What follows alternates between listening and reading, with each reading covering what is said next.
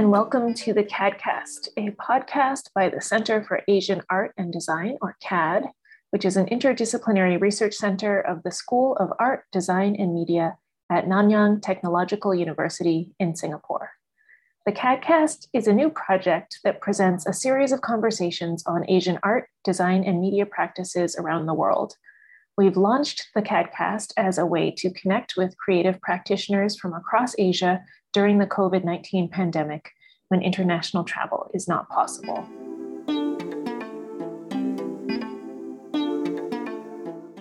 I'm Karin Oen, Principal Research Fellow at CAAD, and today I am very pleased to welcome Jas Charanjiva, a street artist and co founder of Kulture Shop, who is joining us from Mumbai, India. Welcome, Jas.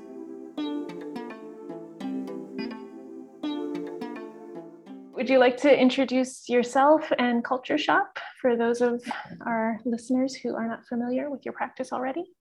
I'm a street artist. I'm based here in Mumbai, and I've been here for, um, let's see, Mumbai 10 years, and we moved to um, India three years before that. So I've been here for a total of 13 years. Didn't expect that to happen. My husband, I, and another friend of ours, we co founded a company called Kulture Shop, which is a platform for um, some of the best Indian graphic artists from around the world. We promote them and we've got we had two uh, boutiques which were doing really well especially with travelers who were coming from all parts of the world to india to mumbai specifically. But we unfortunately had to shut them down for now because of the pandemic so we'll reopen those once international travel is back in full swing but uh, we have over 100 artists that we are representing on our platform and that's established artists and also emerging artists from around the world.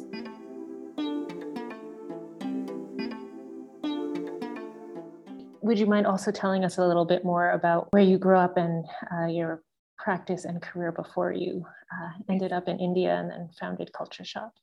Sure. So I was uh, born in the UK and I grew up partly in Toronto as a child, and then uh, we moved to California in the Bay Area. That's where I got to discover a lot of graffiti and street art. I got interested by the time I was 12 years old into the skate scene. So I got my first professional skateboard when I was 12 years old. And my uh, skateboard and also the skateboards of my other friends we all had like really cool art on the deck of the skateboard. And that really i think got me more interested in art and design. I had always um, been you know an artist at heart. As a child my mother would always encourage me to draw and color and paint so i would do that as a child but I started sort of like leaning towards, I was gravitated towards a certain style that is more of this um, underground comic like illustration.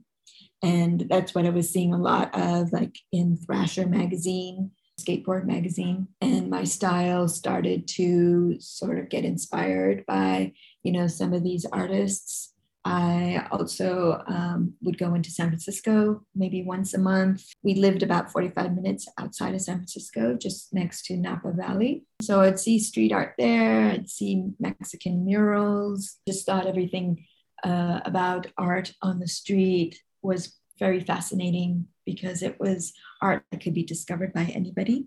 And that's what really inspired me uh, to become a street artist later in life because I felt that it was something that I could, you know, communicate a message to to anybody. So they didn't have to be somebody who had to walk into a gallery or had to buy a certain, you know, subscription to a certain magazine so they could be exposed to art. Um, this was something for everybody, and it was something that really, you know, really spoke to me about it being so public, just the messages you could share, and possibly those messages could, you know, kind of seep into uh, you know into conversations with other people. And i thought that was quite powerful. Very interesting. So so when did you actually start your own practice as a street artist? I would say that um, it was in San Francisco. I got that turning point for me. I was living in the Divisadero, and there was a record shop over there. Um, it was owned by the guy that owned the Justice League, which was a club and a performance space. And I wanted to do the storefront because I noticed like every few weeks they would have a hand painted storefront of an album that they were, you know, promoting so I went into the shop and asked if I could do that, you know, if I could paint their storefront.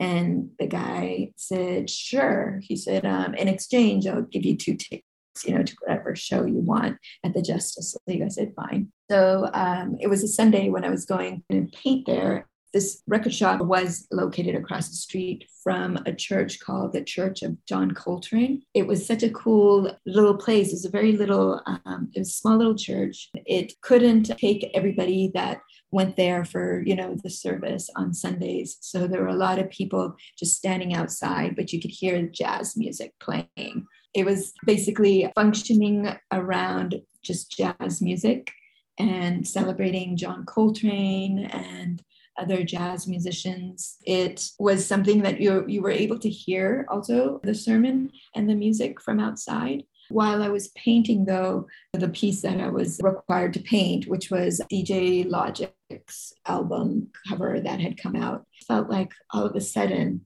you know, watching those people and then um, comparing what I'm doing, I felt like what I was doing was kind of not as important, that I could do more important things like I suddenly had an urge to like want to write a message, something pro, you know, something profound on the street, uh, this uh, window display, instead of you know painting this cover. And I just want to be able to communicate to the people across the street that were over there outside of the church. And of course, I, I didn't do that because I was assigned to do this album cover.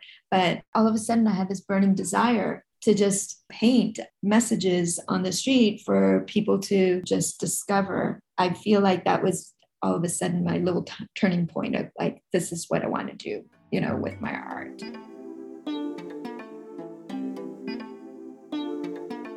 Interesting. So then, um, what happened when you moved to India, and how did your practice change uh, as you changed location and context yourself?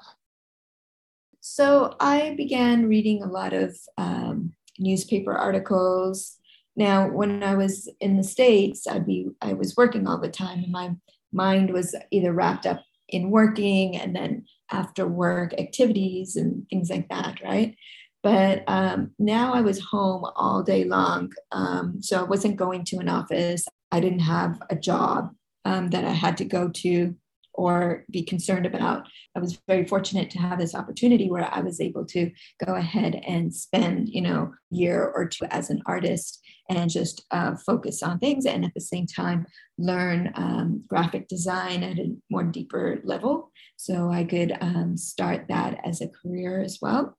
But because I had all this time at home, I was reading the paper, and the, this was like the Indian paper, and I was reading a lot about, you know, gender-based violence and it was really um, getting to me you know it made me feel and wonder whether i was living in a bubble earlier because i wasn't exposed to you know uh, these incidences on a regular basis. And now i was exposed to it on a daily basis because i began looking for those articles. And sure enough those articles even if they were on page three versus like you know uh, the front page, those articles, those stories were there every single day because there was something happening every single day. Behind one story would be maybe a hundred other incidences that don't even make it to the newspaper. So that really started becoming a huge focus for me on what I wanted to talk about through my art. So if I hadn't moved to India, I don't know, you know, how much of that would have been a part of my art about you know women's empowerment um, gender equality uh, gender-based violence. I know that you have been in india for about was it 13 years? But in mumbai specifically for these past 10 how has sort of you know your neighborhood and the environment in mumbai maybe sort of the view from mumbai uh, been a part of your sort of development of your practice um, and also maybe your community, the people with whom you can sort of share your art, but also share your concern for these issues? You know, I've been really fortunate in the fact that um, I've been able to stand out here in Mumbai from the day that I arrived to Mumbai. Now, where I was living earlier, I was quietly doing my art, but not really sharing any of it. And then just before I moved uh, from Hyderabad, that's where I was, I just only started sharing a little bit of my art. Once I got to Mumbai, there was a exhibit and it was a graffiti exhibit, graffiti inspired exhibit. So it was these well-known established artists who weren't graffiti artists. They were fine artists, you know, with their own different style. The theme was graffiti, so they needed to create graffiti uh, inspired pieces. So it was my mother in law who um, read about it and she said, Oh, they actually have a space in the gallery that's open for uh, the public to paint graffiti as well. She said, You should definitely go check it out. And then I went to go check it out and I wanted to see that large canvas area that they had first. So I went to go see the exhibit. The gallery manager was talking to me and then uh, she said, Oh, you do um, you know, street art, you do graffiti? And I said, yes, I do. And I said, I'll bring my own paints. So when I came back the next day with a suitcase of my own paints, um, she said, you know, I spoke to our owner, the gallery owner who's based in New York, and we, um, you know, looked up a little bit about you and she wanted to give you um, your own canvas. So she gave me a eight by six feet canvas uh, to work on. You can do your own piece and then we can keep it here, you know, during the exhibit. And I thought that was great. So I took two days to do that and the staff had been taking pictures and then I posted some of the work in progress pictures. And then the national newspaper saw that on my Facebook because one of the journalists was um, following me and she asked if, you know, she could interview me about this piece and it was about the Taliban. At that point, it just was one thing after another. Another journalist, um, you know, approached me and then another one, and then got an opportunity to um, create and it, this was like an accidental, you know, thing that happened uh, it was serendipity, but I um, had met someone when I was looking for an apartment in Mumbai. And then um, he started talking to me. And then he looked up at my art and he said, You know, my wife has got um, this um, big festival that she's, this underground festival that she's going to um, do here in Mumbai you know, I'm going to show her your work because I think she'd really like for you to be involved. So he kept, you know, reaching out to me saying, you know, my wife really wants you to be a part of this. And then, um, and that was called the Art Conspiracy. Um, and the name just sounded so interesting. Um, and she was trying to get all these underground musicians, dancers, poets, you know visual artists together to just like totally um, infiltrate mumbai and do performances and all kinds of stuff for the public to discover. So that was actually something that was groundbreaking at the time for mumbai because a lot of people hadn't seen this type of thing. And all of a sudden this thing emerged um, that was for also for free and at different venues that anybody could go and you know take part in. I was fortunate to be i feel like in mumbai at the right time as well because there wasn't much street art going on at all. And that was one of the reasons why i kind of wanted to do about three years here in mumbai with my husband because it was just a time when things were starting to emerge. So me meeting the people from the art conspiracy and me being here when um, the art that I really wanted to do was barely even happening just yet. Was um, I think it was in the right place at the right time, and I also had something to actually speak about and bring more awareness about and to show people to show other people that you know you can do this even through street art to get you know messages and to get certain topics you know bring them uh, more up to the surface in a different way. They don't all have to just be uh, stories in the newspaper. Yeah, definitely. I mean, I think this is a really inspiring story, but also kind of important for artists and other creative practitioners to keep in mind that, you know, I think part of, you know, what happened is that, you know, you being there also helped make it the right place at the right time. And you know what you were able to contribute uh, to the scene and to sort of fill a space that that needed to be filled um, is so important. And you know just allowing your practice to be shared with a wider public was an important step i think in helping to create the community that you know was ultimately something you would like to be a part of as well. Yeah thanks for recognizing that yeah, I think it all came together at the right time. So maybe tell me a little bit about uh, Kulture Shop. And you had mentioned that you are sort of currently not operating the boutique side of the business, but um, you know, particularly, you know, how you decided to set up shop, you know, in Mumbai or maybe in the particular neighborhood that you began uh, Kulture Shop in. Was this in Bandra? Yeah, it was in Bandra, and um, Bandra, I'd like to consider the Brooklyn of Bombay. It's what I like to say because there's a lot of creative energy happening in that part of our city. It's considered the suburbs of Bombay. It's just um, one bridge away, but we still consider it Mumbai. Yeah, it's a seaside village. There's a lot of really cool cafes, and one of the cafes um, there called the Bagel Shop was the reason why I was I was saying to my husband, yeah, I feel like this is the only place in um, India where we should be. There'd be a lot of creative people, um, you know, hanging out there. You could hear like sometimes a script writer, like a screenwriter, speaking to maybe a musician, and you could hear overhear all these, you know, interesting um, conversations. And it was something that I felt, and my husband felt that, um, yeah, this is definitely the area. It was already in our mind that we would be in Bombay if we were going to stick around for a while. That's when we decided we would um, do something um, and focus on our own, you know, interests in India. His being, um, he loved design, he loved photography, he loved music. Um, I was just more about street art, and um, and we figured like, hey, why don't we help shape culture because something's happening here. Once we started our, we were going to start our company, we called it Culture, but it's Culture with a K.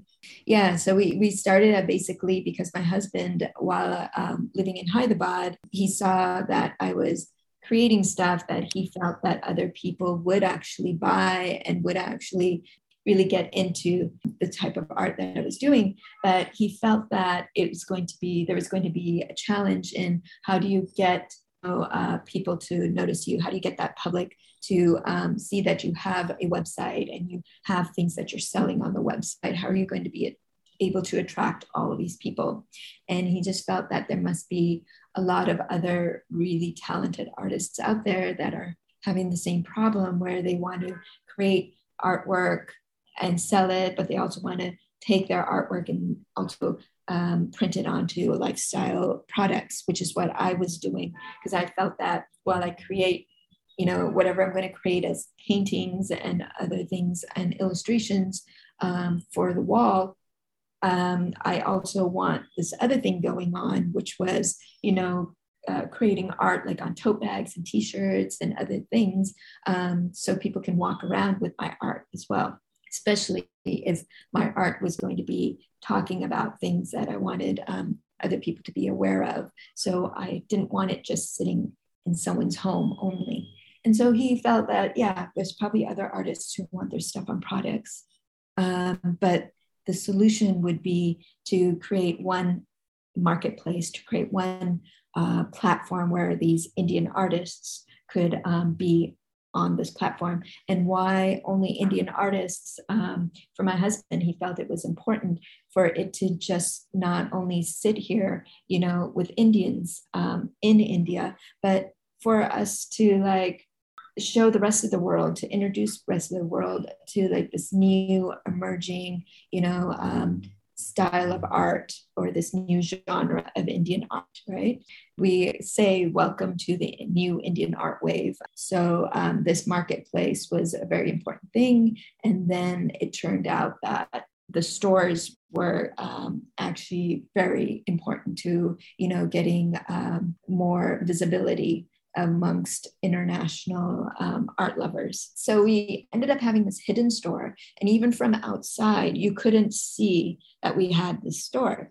There was no like um, indication. So it was really word of mouth. And that also helped because we ended up getting a lot of press international press and um, you know local press and national press um, because our concept was so different you know the word started spreading we ended up becoming a destination uh, for a lot of these travelers. Amazing. I mean it sounds like you were really you know quite intentional about designing this to be something that you know also didn't really exist yet and you're not using the term gallery because it's not that.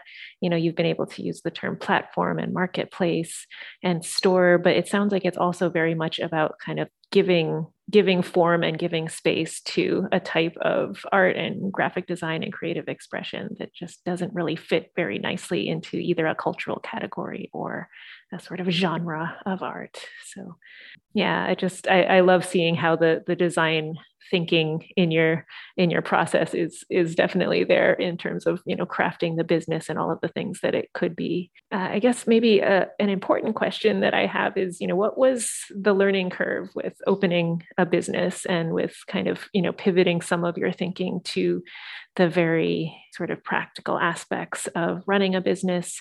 Um, specifically, did you find artists or did artists find you? And you know how much of you know the kind of serendipity that seems to be a running theme in your in your story maybe was part of uh, that aspect of Kulture shop as well.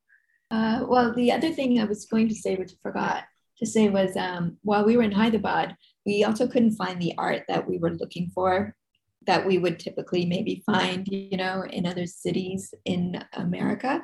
Um, so that was a challenge. So that was another pain point that my husband recognized, you know, which also made him feel that if we're having that issue. So now we're looking at it from the consumer side. First, he was looking at it from, you know, an artist side. What do they need? And now he was also looking at it from the consumer side. What is it that they need? We made that you know finally possible which was great and something i'm i'm proud of. And all the artists they uh, for every artwork or every product that has their art on it they um, you know they share the profit with us as well. So they continue you know getting a passive income you know which is a great way to, uh, because our thing was to create like a ecosystem you know for these artists uh, to thrive as well going back to your question of what have we learned, uh, one of the, a couple of things, we had priced our t-shirts way too high uh, for the Indian public. So we brought that down after a while. But when you start something, thing kind of sticks, even though you've made the change. Mm-hmm. So um, I think for a long time, um, people thought our prices for t-shirts were a certain amount and then when they come to shop and then they see like even though the prices might have been changed you know a year ago um, type of thing they um, would still think that you know our prices were a certain um, you know price.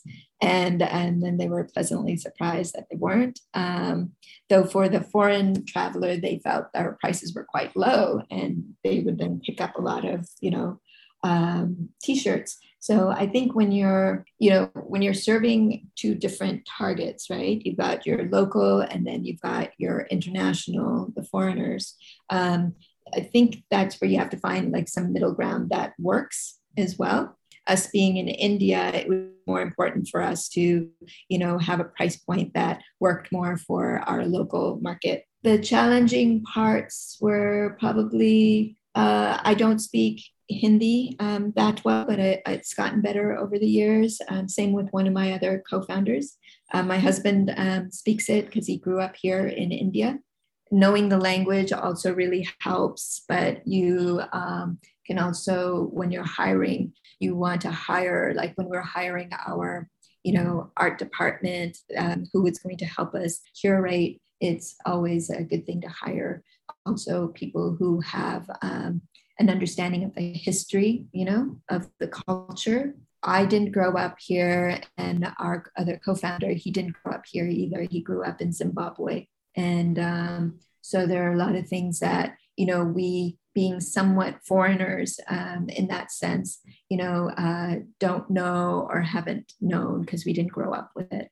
So looking at, you know, finding those voices also uh, within your own team is very important. And history and knowledge of culture is a, you know, plays a huge part especially when we're dealing with so many artists where they speak about culture or they have something tied. With our art, we have like certain we have like maybe seven points of criteria and one of them is that it should still be globally viable where a foreigner should be able to understand or pick up you know most of what's um, happening within the art where there may be some you know other things that maybe a local would um, you know the smaller details a local would pick up I mean, I think it's also, you know, important that, you know, you as a sort of, you know, you've had a diasporic family experience and, you know, clearly grew up in a few different places and, you know, were able to feel at home in a few different places. Um, but, you know, this is something I think that's very prevalent in a lot of sort of urban centers of art and culture in Asia that, you know, people who have maybe spent significant amounts of time abroad are contributing to kind of like a new localization um, and that, that this is sort of necessarily quite cosmopolitan but then also very local not just in terms of like the city or the country but even the neighborhood and the region. And it's all of this kind of convergence of, of the global and the local that kind of you know define what's happening today. I feel lucky about that though too you know because it's like something i get to like not just learn if I was, say, here for two weeks as a traveler and I get to learn a few things on more on the surface level, but I get to now like really live it and understand. And at my fingertips, I have, you know, anyone I could speak to about local issues or cultural, you know, practices. It's really opened my eyes and broadened my horizons as well. So I'm very fortunate.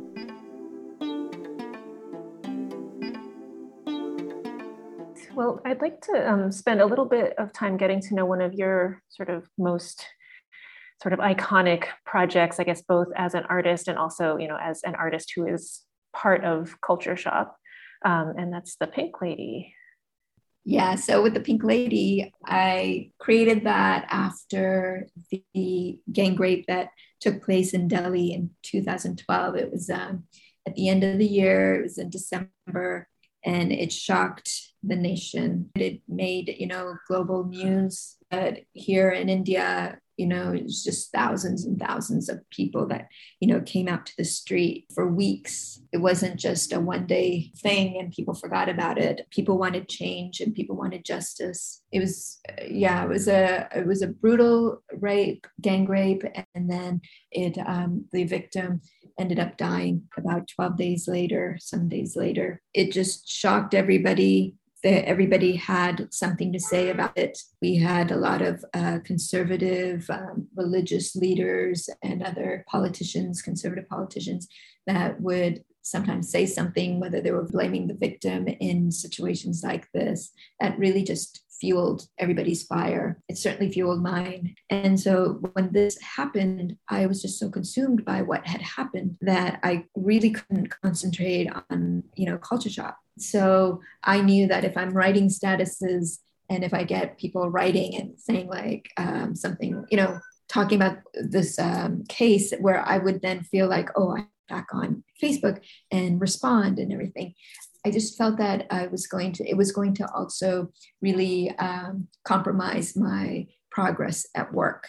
And so then, and plus, I just, I wasn't really like the strongest, most articulate voice out there, also.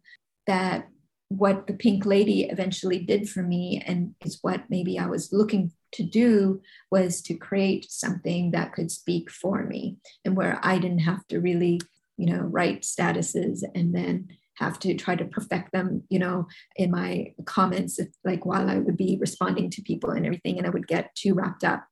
Basically, Kulture Shop had um, a theme because we were setting up themes for our artists um, to respond to, so that way we could get, you know, new original work from them because we were going to curate some of their existing work that we felt would pass our curation, would pass our seven points of um, curation, but we were also looking for new work that we wanted to get them to start creating. So we came up with themes that would like you know uh, trigger a lot of new a lot of new um, type of thinking and everything. So one of the themes was called tradition versus modern, modern versus tradition, and that's how because of pink, uh, because of uh, this case, it was called Nirbhaya, which means uh, fearless, and they didn't want to disclose the victim's name, which is why uh, they gave her the name Nirbhaya.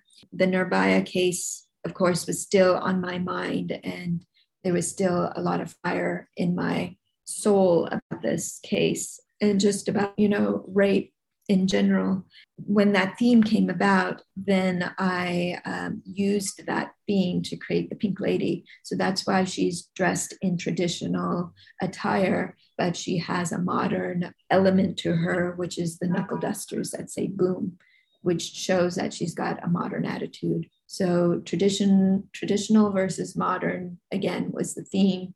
And then this Pink Lady came out of that. I um, also wanted to create art that was suitable for the streets where it would work on the street. So my art needed to be something where somebody could quickly grasp the concept and not have to like get out of their car because a lot of you know times street art is seen um, when you're driving by and you should be able to just you know kind of get the concept if there is a concept behind the art or for somebody walking by they should be able to grasp it quick enough and because it was on the street, it started getting um, a lot of people started taking pictures. But as you know, Karin, because you also discovered it on the street, you came across it. Um, it didn't have my name on it, and I didn't feel like it should have my name on, on it. Um, and eventually, and it was maybe a good little case study of like how long does it take, you know, for um, people to find out who the artist is behind a piece that keeps popping up in different places but there's no name attached to it.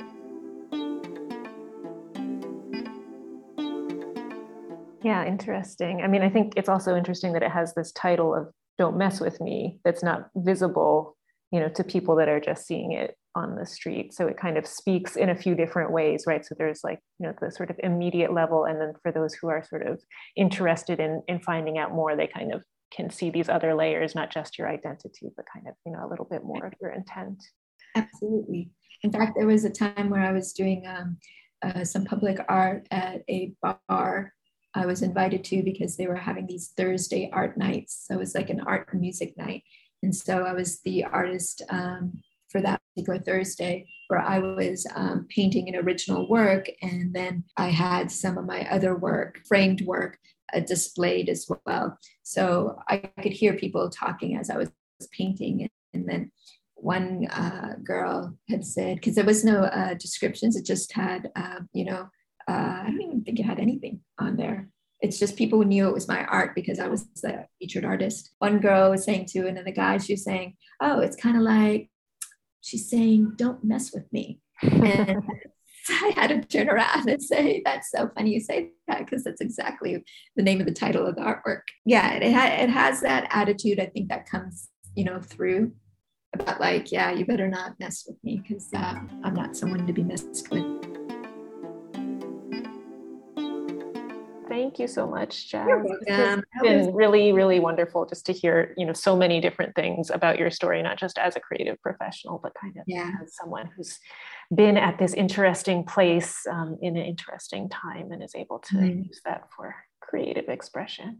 Yes. Thank you. Thanks so much. CAADcast is an initiative by the Center for Asian Art and Design, CAAD, an interdisciplinary research center of the School of Art, Design, and Media at NTU in Singapore.